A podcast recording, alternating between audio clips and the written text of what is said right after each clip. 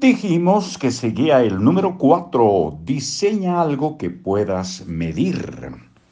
Esto es La Lámpara Mágica, libro escrito por Keith Ellis, editorial Empresa Activa, una estrategia para alcanzar tus objetivos.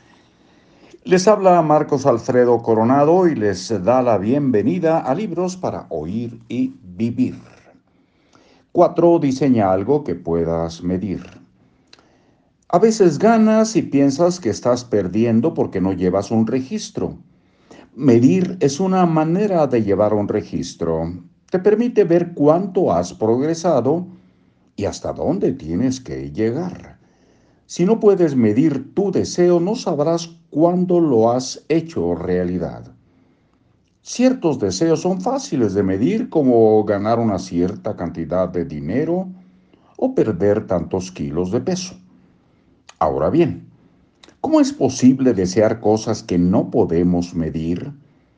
Como una mejor relación de pareja, o un empleo más gratificante, o un sentimiento de paz interior. Es fácil. Lo único que tienes que hacer es convertir aquellos deseos en algo que puedas medir.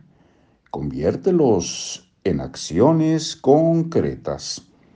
Por ejemplo, supongamos que tu deseo es mejorar tu relación de pareja.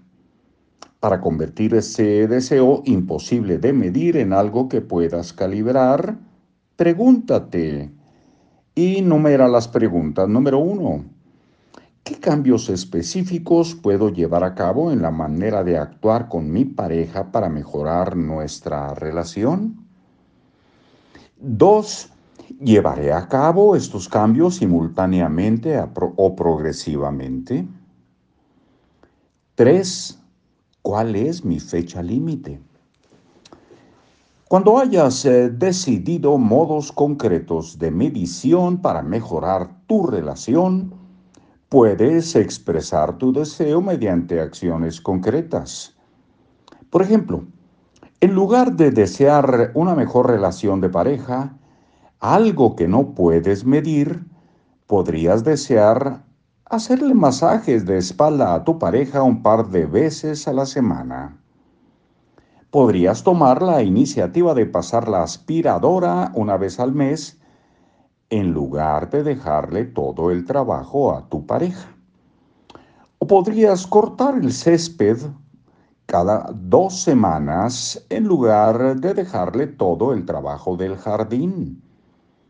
Quizás sea una buena idea llevar a los niños a jugar al fútbol el sábado por la mañana para que tu pareja pueda dormir hasta tarde. Podrías sacar la basura o envolver los regalos de cumpleaños, o limpiar después de una cena en casa con amigos. Cualquier cosa que aligere el peso del trabajo de tu pareja y enriquezca la relación. El mismo enfoque se aplica a los deseos de un estado mental, como la felicidad, la alegría o la ilusión de vivir.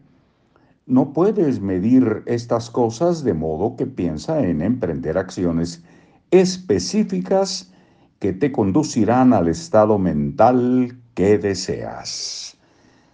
Hasta muy pronto.